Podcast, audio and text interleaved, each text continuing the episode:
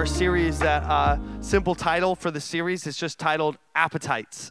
Appetites. And taking time and really looking at what do we have an appetite for? What do we desire? What do we crave? What do we long for? What do we dream about? What do we think about?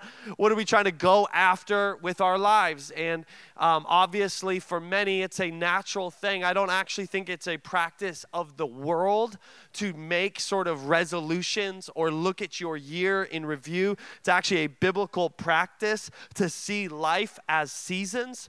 Um, God created the world in seasons. God designed the earth to rotate around the sun. He set time and space for us. And so we understand there's actually like this intrinsic human value to pausing and to considering the season that just ended and the season that is beginning. And so this is a practice we want to do as a church. And so typically in January, uh, we go through a more practical series and something that maybe uh, helps to equip us and challenge us to hopefully make some changes in our lives. Uh, the reality is, um, there is so much that Jesus did through his work on the cross, so much that God has done that was completely beyond anything we could do for ourselves. Amen.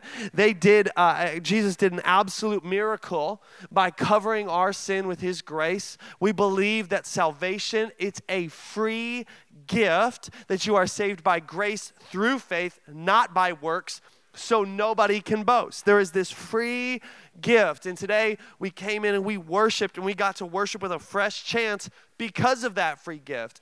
But what we see Jesus do with all of his disciples is he invites them into salvation and then he says, okay. Now let's get to work. There's some changes that need to happen. And these changes, these shifts, these adjustments, they're actually not to harm you, they're to bless you. What he's trying to do is help you to align with how God made you to be. And say, hey, would you trust God, your creator, on how you are to live, how you are to go about your days, what your rhythms and practices and disciplines are supposed to look like? Would you trust your creator more than the world? And that's really it. And it's often depicted as the kingdom of light versus the kingdom of darkness. Which kingdom are we going to move by? Which kingdom are we going to live in? And sometimes uh, it's so easy and can be so tempting to fall into different small aspects. Maybe, maybe you've been serving Jesus, you are faithful, but you realize, man, there's just some temptation, there's some draw to the what appears to be sort of this easy way of the kingdom of darkness. It can appear easy. But one thing we teach regularly at Artisan is the kingdom of darkness always offers pleasure in the short term, but pain in the long term. And the kingdom of lights offer is typically a little bit of pain, a little bit of hardship in the short term, for an eternal pleasure with God and saying, "Hey, I'm actually going to be I'm going to see my life longer. I'm going to I'm going to live in light of eternity and so I'm going to build my life that way." So this series is coming into an alignment with that. It's really even a part of the heartbeat of our name, Artisan Church. You'll see on the website, we've even got the tagline A life of faith is not built carelessly, it's crafted intentionally. And there is some hard work that is required to actually bring about the goodness of God as you're here in the land of the living. It's effort, there's requirements from you. And so last week we talked about actually your spiritual appetite can be affected just like your physical appetite can. And we did a couple silly illustrations, even talking about things like uh, coffee. The first time you had coffee, you were disgusted by it. I've never met a person who's like, my first sip of strong black coffee, I was like, mmm, delicious. Like nobody. Everyone's like, that, that. But then you sort of sip on it, you sort of work it into your diet, work it into your rhythm, and then you become addicted, and then you think you love coffee. And I even, I actually believe this. I really do. I, I believe that coffee is gross. We all just got used to it.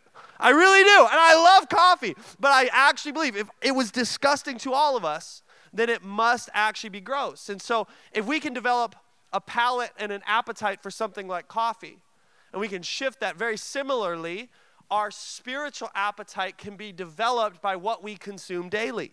And that was sort of the premise of the message last week that what you consume daily will affect your appetites, both physically with food, but also spiritually. What am I taking in? And so today, I want to continue in that lane of thought and let's talk about that. So, if, if hopefully we came to sort of an agreement that what we consume daily is important, that life is actually not built on the mountain peaks and the, and the bottoms of the valley, it's built on the journeys in between. It's all these middle days, these days that we often forget, and, and these days that sort of run together builds really who we are. Our daily habits, our small things, our small decisions have major consequences over time. And so we, if we do that and we believe that, I think it could be helpful to take some time this morning to really ask the question about what am I then consuming daily? If what I consume daily is this important, what does my daily rhythm currently look like? What am I taking in in my life? And we actually believe this that that your physical body, well, it is imperfect, and we know that just like Jesus, we're going to receive a perfect body. Um, some of us may want it to be more dramatically different than it probably will be. We know that Jesus got a glorified body, and it took people a second to realize it was Jesus, but they did know he was human, though unfortunately. Like he didn't sprout wings right? He he didn't all of a sudden just glow everywhere he walked. He had his glorified body after he right came back after he rose from the dead. He presented himself to hundreds of people and he kind of looked like jesus. There was a little bit of like wow what does he look like? But we're going to get better bodies but the reality is right now god has placed you your soul your spirit into your body whether you like it or not. And they are connected.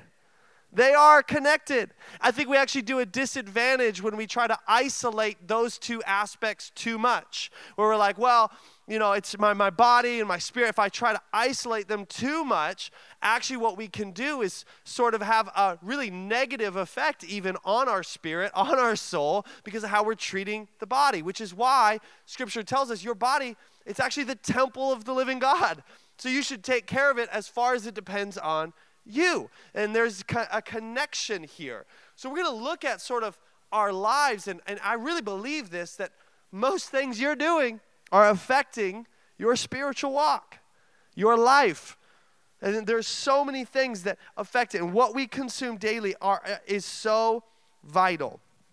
And so for many of us, we went into January, we started to set goals. Some sound more spiritual than others, maybe. Maybe you've got some really spiritual sounding ones, and you're like, I want to pray for an hour a day. You're like, whoa, that's a lot. And maybe you set a goal. Maybe you read, uh, set a Bible reading plan, and you're like, I'm going to read the whole Bible in one in, in this year. Or maybe you set the goal of at least reading one verse a day, or whatever it is. Some of you also set some really physical goals. You're like, I want to be healthier. I want to meet these standards. I want to lose this much weight. I, maybe you set some financial goals and you know what you want to have in your savings at the end of the year. And I, I really do. I believe in goals. And for many of us, we set goals. But goals really are things that you intend and hope to produce or arrive at. And most go unmet because people struggle to find the steps to actually make it happen. It's not hard to like set these sort of dream goals.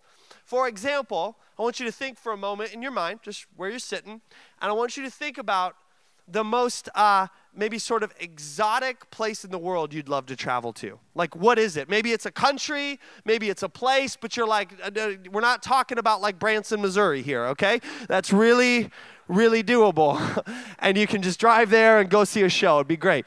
But like, what is the thing where you're like, well, yeah, yeah, but if like money wasn't an object, time wasn't an object, like where would you love to be right now? And all of you are picturing someplace warm because it's minus seven degrees outside. But what, I mean, I wonder what it is. All of us could probably then describe our dream destination. Like, man, I would love to be there right now. One of my dream destinations is Iceland.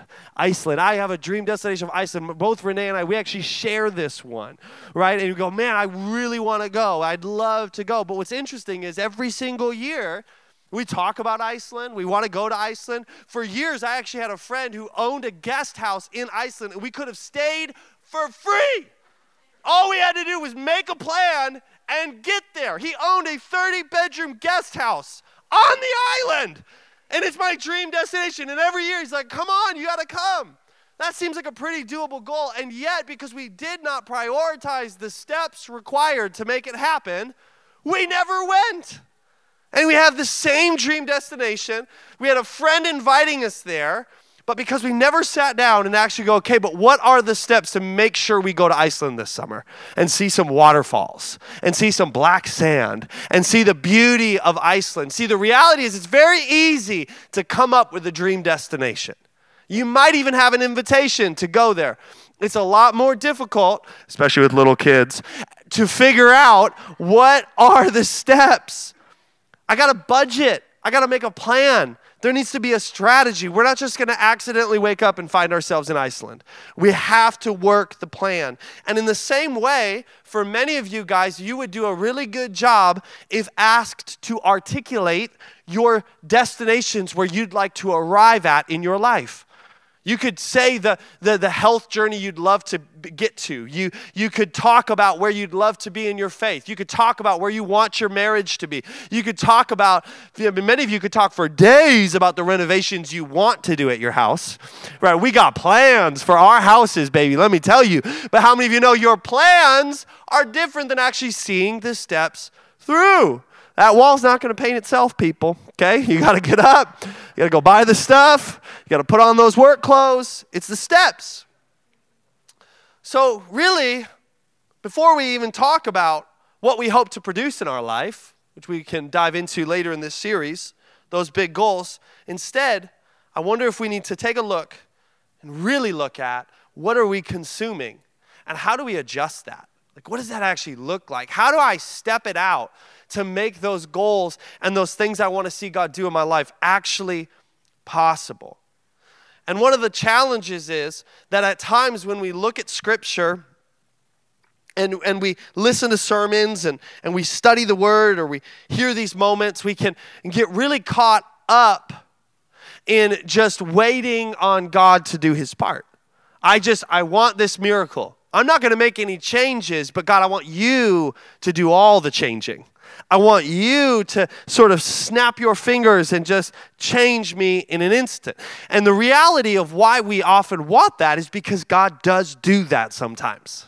Has anybody else had that tension of watching somebody else have an addiction lifted in a moment and you're like, why me? I, I can't break it yet. There's, there's the, why, why is mine not lifting? The Apostle Paul talked about a thorn in his side, some type of issue or challenge or addiction, and there's been lots of speculation on what it is. He doesn't even state what it is, but it's this thing that continues to nag him and bother him and trouble him, and he's begging God, Would you just remove it? And God doesn't. But that's the same guy who got like miraculously saved from prison, right? You see Paul and Silas worshiping, and their chains literally fall off, and the prison doors fling wide open, and they can just get free. Are you kidding me? Like this guy saw miracle after miracle. This guy got right, has seen death in the eye, stared death in the eye. He's experienced shipwrecks and abuse and persecution, and seen God do all these miracles, and yet there was still something that miracle, a miraculous moment wouldn't come for. They're like, ah. I wonder does your theology have space for receiving a miracle in part of your life but not another? Are you open to that? Because I believe once we start to realize that God's hand of providence looks different for every person, and we start to actually trust His goodness, we start to trust His plan, what we'll realize is He move here, but if He's not moving here, is there something I'm supposed to be doing? I actually think that's the natural question. So if I'm getting a miracle here, thank God for that miracle. But if it's not happening over here just yet, it might be coming, it might be on its way. But in the meantime, if I'm waiting, God, I, am asking for a miracle, but is there anything I can do on the management side of my life that might actually help me grow? Make me more like you? Even Jesus, can we, can we think back to the garden?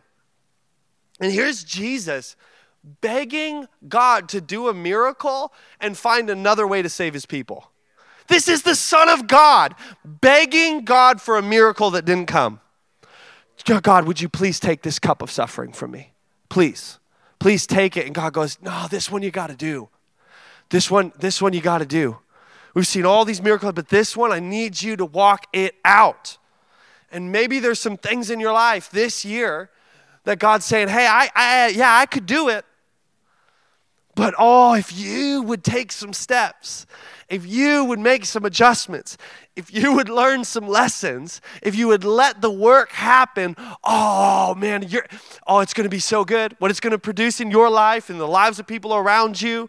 Actually, because really, if I just do that miracle, you're not going to learn that you have a temper problem. And I really want you to learn that you have a temper problem. And this lesson is going to help you adjust that. And then your whole family's going to be blessed because you're going to be less angry. So I need you to work the process through. I want you to work some of these steps through.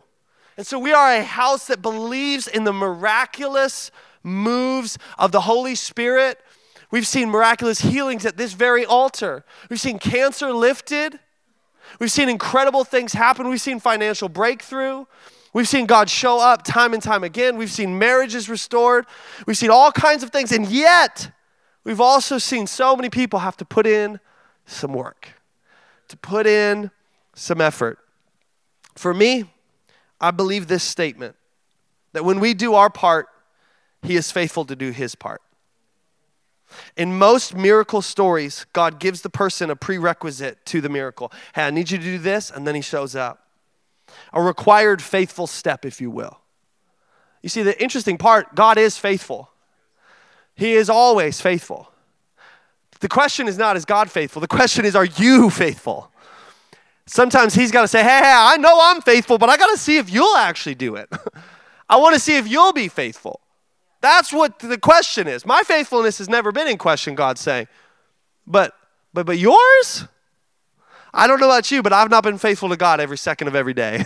I've not been faithful to God consistently in my life.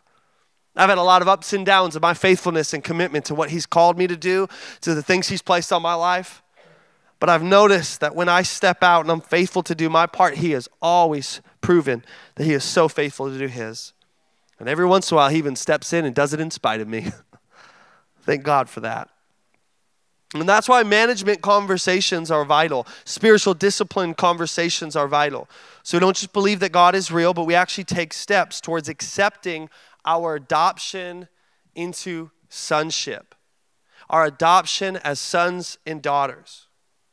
You see, this word son, S O N, in the Greek, when connected to specific nouns, does not always just denote lineage or offspring, but it actually speaks to imitation. It was used often to describe if you were a son of something, you were like that thing. A really easy example is a couple of Jesus' disciples were known as the sons of thunder. like, that's epic. Like, you're sons of thunder? Like, what? And then they're also called the sons of Zebedee. But these are two different things. It doesn't mean that Zebedee was like thunder. It actually means that they were like thunder. They were sons of thunder. They were like thunder. So many scholars actually speculate that they actually had some anger issues, that they were explosive and intense and loud and extreme and would snap. And so it's actually not that good of a thing because they were like thunder. They were like thunder. Thank God for examples in Scripture that make me feel like it's okay to be human sometimes. Because here's disciples of Jesus. So, for you to be a son of God, according to Scripture, is that you are to actually imitate Him. You are to be like Him. You are adopted in, and now we are to imitate Him. Do people see God when they're around you? Do they experience Jesus when they're around you? Have you learned to imitate Him? Ephesians chapter 4, verse 22 through 25 tells us that you were taught with regard to your former way of life to put off your old self, which is being corrupted by its deceitful desires. Desires are a tricky thing, they're very nuanced. But deceitful desires are important to distinguish, to say, you know what, this is, this is deceitful, this is from the enemy, this is not from the Lord, this is not from Scripture. We have to be careful to just instantly entrust or trust our desires and our feelings. But you're supposed to put off your old self, which was corrupted and it was driven by your deceitful desires, to be made new in the attitude of your minds, and to put on the new self, created to be like God in true righteousness and holiness. This new self, this new person, we believe was created to be like God. To be like God in true righteousness and holiness. Therefore, each of you must put off falsehood and speak truthfully to your neighbor, for we are all members of one body. Therefore, there's some work you need to put in. Therefore, you got to make some adjustments. Therefore, you need to start looking a little bit more like God this year. And if you look back on 2023 and you have a lot of mistakes, but you look a little bit more like God than you did in 2022, it was a good year. Can I remind you, if we're just taking steps in the right direction, like, oh, I just I didn't meet everything, I didn't accomplish all that I wanted to do, I still am dealing with some sin that I thought I would beat by now. Hey, did you take a step towards God? And you moved forward last year. Are we a little bit more like God? Have we put off more of our former way of life, that old self? Are we a little less corrupted by deceitful desires than God is doing something good in our life? So, what we are to consume is that which makes us like God. If we are a son, if we are a daughter, we're to imitate him. We're trying to consume things that make us like him. And while the world may look at the outward, God is deeply committed to the inward. And the reality is, there's only so much, again, we can control on the outward. We were given this body flaws, issues, problems, whatever things your physical body's going through, wherever you're at physically, there's something that God can do inward. And we understand this, like, you know, the difference between outside and inside. Like, how many of you know money can now buy you whatever physique you want? Like, you can pay a doctor to stitch abs on. Like, you can get fake abs. This is a real thing. A doc, I can buy abs, right? If I really do, if that's if that's what I want my money to do, I could get some abs. But how many of you know stitching abs on does not mean I have core strength? They're fake. They're not real. They might as well be painted on. I haven't done any work. I haven't done any effort. And it looks, why would I even want those? Is because if I was healthy and strong, I'd have them, right? But it didn't actually do the work on the inside. It's fake, it's decorative, it's not real. The reality is we can we can do all sorts of things to change the external, but it's a shortcut. And similarly, you cannot pay for character. You can't purchase character. Character is something that you have to develop Character's developed, not delivered. You can't just receive it. Actually, when Jesus gave you the free gift of salvation, character didn't come with it. That's why sometimes people accept Jesus and they're still a work in progress, people. And let's stop shaming them for that fact because we didn't get a free gift of character.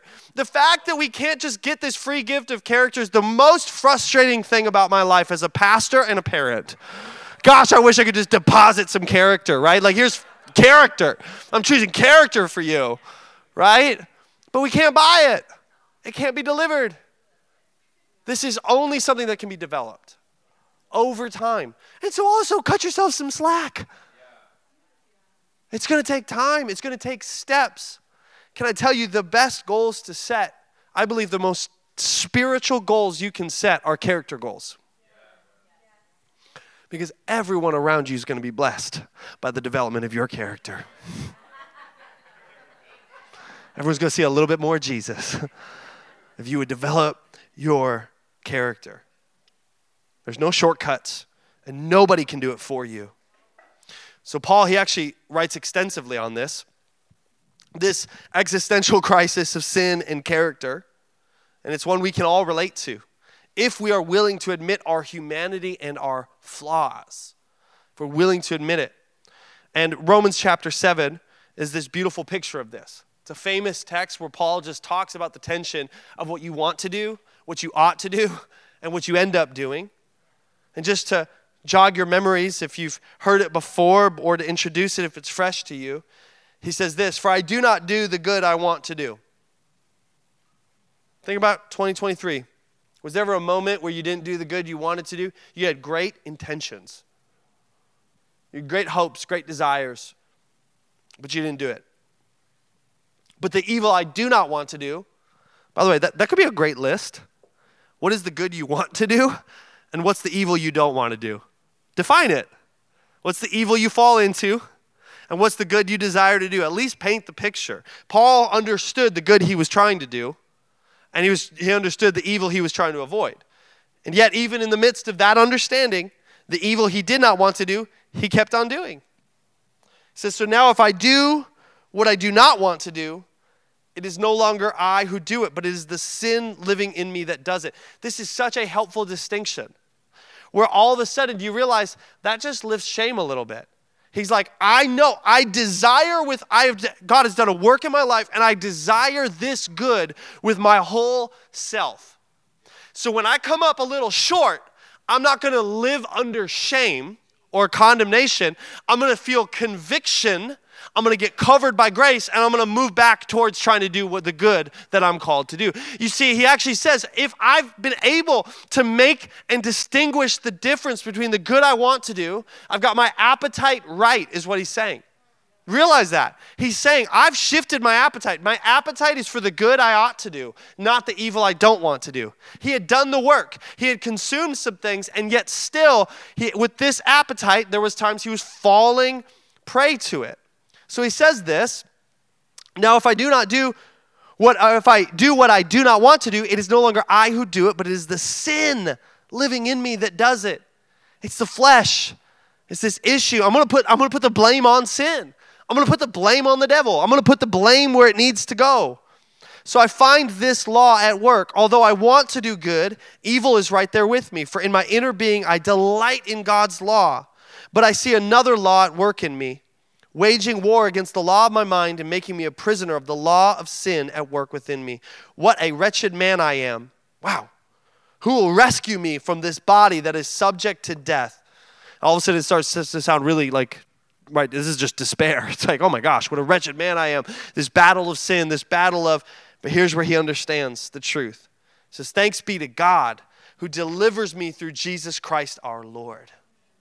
I'm delivered from this battle of sin because of the grace that I found in Jesus. When it was the Old Testament law, I, there was no way to just blame the sin. I had to blame me. But now that I'm covered by grace, now that I'm covered by Jesus, I get to say, Thanks be to God who delivers me through Christ Jesus our Lord. So then, I myself, in my mind, am a slave to God's law, but in my sinful nature, a slave to the law of sin. And here he breaks down and begins to create a distinction of exactly what we struggle with. This is the good I ought to do, and here's the sin I don't want to do. I need to identify these things. What am I trying to consume daily? What am I trying to stay away from? How do I get my appetite so that I always desire the good, not the evil? And understand that there is an actual battle of sin that's waging inside of every single one of you. And this tension, but you see, God, He gave us hope in Jesus, but He looks down, you know, sometimes again thinking, well, God, can't you just do a miracle and take away all temptation, all test, all challenge, all problems? Can't you just make me perfect? And the reality is that there's no relationship in forced perfection if he forces you to be perfect and makes it and snaps his finger for you, and all of a sudden you don't learn, you don't grow, you don't desire him, you don't build a relationship, you don't connect with him. And he's saying, I want you to put in this work because if you would do it, we get to connect. If you'd put in this time, if you would work on consuming the daily bread of Jesus Christ, if you would focus on these things, we get to draw close, we get to get connected. And so, as we look at our lives and we look at 2024, I'm really interested how you see your life. Right? Do we do we see our lives as something that we have some sense of control over or does it feel like it's just spiraling out of control? I wonder where you're at. You don't need to answer that question, but I think it's important to begin to begin to understand where am I at? Is my life just does it feel like it's spiraling out of control or do I feel like I have some sense of control? And there's definitely been moments for Renee and I where life just feels like it's out of control where it feels like things are just so wild and crazy and, and we're it's, it's, in a struggle moment. But we've had this illustration that we've started to develop within our marriage, and I'm just gonna share it today because maybe it'll help you. We've started to look at different things, the pre decisions that we make, as sort of a recipe for life. So, the really easy illustration that we'll start with will actually be your calendar. Your calendar, for example. We've noticed that if we look at our schedule, if we look at what's coming up, if we look at what we've put on the calendar as a recipe and ingredients, if you take all of the ingredients of that calendar, what is the cake you're baking? Is it one of anxiety and stress and burnout? Or is it one of peace and health and balance? Right? You, when you look at your calendar, what is the recipe? You see, your schedule can be a recipe for burnout or breakthrough. Your schedule, it's a recipe. Ephesians chapter 5 tells us that we're to look carefully then how you walk each step, not as unwise, but as wise, making the best use of the time. Your limited time because the days are evil. We have limited time.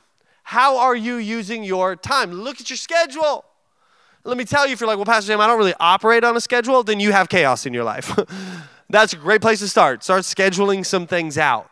Because time is something that we're called to invest, I believe. If we don't tell our time where it's going, everyone and everything will tell it for you. And a lot of things are going to end up on your calendar that drain you, hurt you, stress your family out, make you way too busy, make you running on fumes. Sometimes it's even just the pressures of the society we live in. Like if you're a parent, there's a pressure that your kids play at minimum like three sports. I'm just to be honest with you. We've told each kid one sport. And like I tell this to parents, they're like, oh, they're not to be a well balanced athlete. Don't you know? Statistics show that it's actually the multi sport athletes that have the best chance of going pro. And if you, I'm like, calm down. One sport. And plenty of other activities and social things and all the different stuff. But for us, for as for me and my family, one sport. Because it's, a, it's uh, for us, we're looking at our calendar, we're going, if we just pack our whole year, and there's no breathing room. There's no time. I mean, the greatest compliment for us is when our kids go, Mom and Dad, can we just spend the weekend at home? And we're like, Yes, let's just stay at home. But the reality is, are we creating an atmosphere and a space at home where you don't have to be busy because you're not trying to avoid it? See, a lot of times our calendar starts to show us that we're trying to avoid some hard things in our life or we're avoiding or we're getting away or we're numbing things down. What is your schedule saying about your year? Your schedule is saying a lot about what you plan to consume this year. What are you prioritizing? Your schedule shows your priorities. In fact, I actually believe this if um, we were to sit down in more of like a coaching environment and we were trying to meet your goals for the year, the first place I would start would be your schedule, and we'd probably be able to see if those goals are even attainable based on your calendar. Your calendar says a lot more about you than you'd like to think. Like we're all private about like I don't want anyone to see like what I listen to on Spotify. Like some of you do your Spotify Wraps like way more private than your Spotify Wraps. Your calendar says a lot about you. it says a lot. Where's my time going? And even if we're at a place, just being honest, there's two polar opposites, right? Some of us we're not scheduling enough. And our calendar's wide open and we're not intentionally investing where we're supposed to be. And then others, we're at the burnout level because it's just way too busy, it's way overcrowded. How much of your calendar are you determining, or does it feel like most of your calendar is just being determined by the crazy of life? And there's a lot of things that society will tell you you have to do that I'm just gonna tell you, you don't. You don't. You don't. No is a great word. Ah, oh, no is a great word. Maybe that's that's the number one goal for you this year. Learn how to say no. Learn how to say no. Time, your schedule can be a recipe for burnout or breakthrough. Another thing that's a recipe is that the treatment of your physical body is a recipe for hurt or health.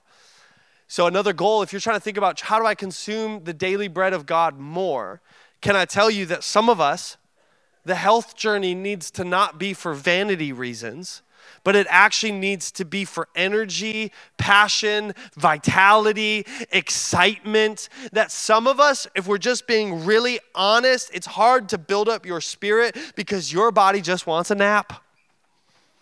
It's really hard to build up the spirit inside of you because you're like, I just, when I sit down calm with a book, I fall asleep on the couch, if we're being totally honest, because I'm drained, I'm worn out. And how many of you know, again, no matter how much we want to, we can't fully isolate our physical body and our spirit like we want to. They do at times affect each other. 1 Corinthians chapter 9 tells us that we do not run our race of life like someone running aimlessly. We don't fight like a boxer just beating the air. No, we strike a blow to our body and we make it a slave so that after we preach to others, we will not be disqualified for the prize. That actually, I am saying, body, I'm in charge. Your desires, what you're telling me to do, I'm putting myself in charge. I would really strongly encourage you to do some, make some changes about what you consume daily that's going to challenge your body physically. Weirdly, I mean, this sounds so lame, and I've talked about it often, but I told this to my wife as I was reflecting on 2023, and one of the most important changes I made was playing hockey at least weekly. I tried for bi weekly, I made it a lot of times, but I said uh, for sure once a week, I'm gonna get out and exert myself on that level. Like just extreme, fast paced, hard. And I've watched as how much it's affected my whole week, my mental state, my spiritual state, everything, because I needed a healthier physical outlet. I'm just gonna be honest, I find lifting weights very boring. And no, CrossFit is not the answer. I've tried it, okay? Enough with that, okay? I've tried it. And so for me, I go, I, I got, but I need to be physical. So find what works for you. Stop going to TikTok or Instagram or Facebook to figure out what to do with your body because everyone says something different.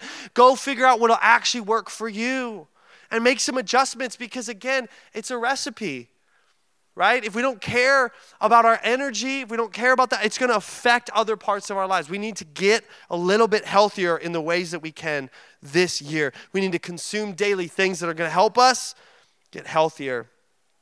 Because really, gluttony applies to more than just food. Simply put, it's overconsumption. What unhealthy thing are you over consuming? And can you make an adjustment on it? Can you make an adjustment on it? Another thing that's a recipe is your relationships are a recipe for character or chaos building.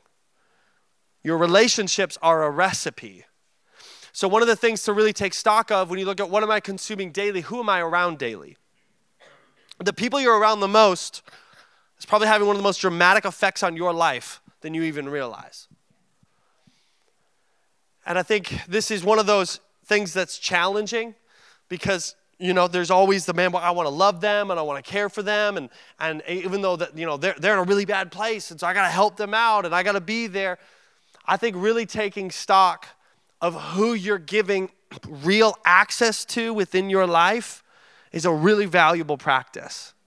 Because I want iron to sharpen iron I, I can't be around people that are just to dull me all the time. I got to balance that out. I need to find people that are actually to help me build my character.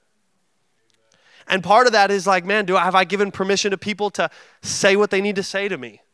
To say, hey, I just saw some red flags, just letting you know, giving you a warning sign here. I, I want to let you know. This is part of why we stress things like men's discipleship, ta- women's tables, tables, all the different opportunities for formation. It's because at the end of the day, we really believe it. the relationships that you have are a recipe. What's, what's the cake that you're baking? 1 Corinthians chapter 15, is the keys come on up, says, Do not be misled. Bad company corrupts good character. Come back to your senses as you ought and stop sinning for there are some who are ignorant of God. And I say this to your shame. That's an intense letter. I don't think I want Paul to preach to me. I'm like, dude, like, I say this to your shame. Like, this is a knock. Essentially, Paul was chalking up all the issues in the, the church in Corinth to them letting the wrong people in, to into the wrong places. That you are entertaining relationships that are leading you astray. That actually, and this comes after Paul was rebuking the church for listening to manipulative voices that were actually trying to argue that there was no resurrection of the dead. And it was this whole idea that started, it was actually, right, this heresy that had started growing within this church. Well, maybe there is no real resurrection of the dead. Maybe, that's not happening. How many know there's all kinds of YouTube videos you can watch with all types of heresies, all types of things that can make us start to wonder and question and all these different things? And then the relationships that we have. Well, I don't agree with what they're saying. I just listen to it all the time. It's getting in you, it's affecting you. Well, I don't always join in, I'm just there. It's affecting you. That's not helping bring peace. It's bringing chaos into your life. It's hard to adjust your consumption from the good you or from the evil you don't want to do to the good you ought to do. It's really hard to adjust your daily consumption when you are around people who are pushing the evil you don't want to do on you. Well, how do I know, Pastor Sam, if I should be spending that much time with them? Are they pushing you towards the evil you don't want to do, or are they pushing you towards the good you ought to do? That's, that's your filter. The more I spend time with you, which one am I? One of the reasons I love Pastor Philip so much, and we've become really good friends over the last year, is I feel like when I'm around Philip, it's always a push towards the good I ought to do. So, guess what? He gets time. Right? So, he gets time. He's not pushing me to the evil I don't want to do. He's not feeding the sinful part of me, He's feeding the spiritual part of me. We want to do that for each other as we're on staff together and doing life together. I've got friends in this room that you feed the good. You don't feed the sin. Your relationships are a recipe. Because it's a lot harder to change the consumption when the thing you're trying to avoid is right in front of you all the time. It's hard. I could keep going. I could go through so many parts of life that are recipes. But I think you could do the rest of the work. What's the recipe? What are the ingredients? What are the steps? You've got the destination. Amazing. Now figure out the steps to get there. Put in some of that hard work. Don't stop believing for that miracle, but be so willing to do some management, to build some disciplines into your life. Next week, we're going to uh, we're going to talk about fasting a little bit, and uh, we're going to go into a fast period as a church. And I want you to start this week to challenge what you need to fast. I'm going to tell you the easiest thing. Go to prayer tomorrow, but say, God, what are the things that I need to cut that seem to draw me towards the evil I don't want to do? Fast that. Fast the thing that seems to be sort of a gateway to evil for you. Fast the thing that maybe it's not pure evil itself, but it leads towards evil. Fast the thing. Food fasts are so important because it reminds you that you can make your body a slave. you can say, I'm in charge. You submit. I can push you down, as Paul says. I can make you submit. You got to listen. So it's going to be a week where I, I would, I, I want you to take time and begin to pray about what that fast could look like. Maybe for you, some of you guys might do a dramatic week long liquid fast. And you say, I really just want to build my spirit and deny my flesh and remind myself and my body what's important. Some of you guys have some media things that you need to cut. You didn't even realize it's an addiction, but all of a sudden you started noticing your screen times going up and you're like, I got to cut that out. I got to cut that. I got to cut that. And we'll talk more about it next week. But hopefully today you felt encouraged and challenged that this is a week to really look at your life and maybe make some lists. What are some steps? What am I consuming daily? How do I consume more of the daily bread of Jesus? Because just like Paul said, thank God for Jesus Christ our Lord. He's the answer. He's the answer. So all of this has got to lead me closer to Him. Less of the evil I don't want to do and more of the good I ought to do. Amen, church? Amen. Let's take a moment. Let's pray with every head bowed, every eye closed. We need his help. He tells us to take the ill fitting, heavy laden, evil parts of our lives, that burden, and give it to him. And that we get to take his yoke upon him, which is easy and light. It's clear, it's peaceful, it's hopeful. If we want to produce good fruit in our lives, we need to start making some adjustments. I believe there's nobody here who's exempt from the need of an adjustment, something that can shift starting now. Start, it doesn't need to wait till tomorrow, it can start right now. So, Jesus, I lift up every person in this room under the sound of my voice that has an adjustment that needs to be made. Holy Spirit, I pray to be a conviction from you that leads us to make that change. That we would listen, that we would obey, that we would start making adjustments, not because of shame or condemnation, but because of the conviction not just from, but for the life you have for us. So we can be sons and daughters. We can be made more into your image, look more like you. Help us to adjust our schedule. Help us to adjust our relationships. Help us to adjust how we treat our bodies. Help us to adjust our time with you. Thank you, Jesus. And everybody said, Everybody said, Amen. You can stand to your feet, and I want to invite the prayer team.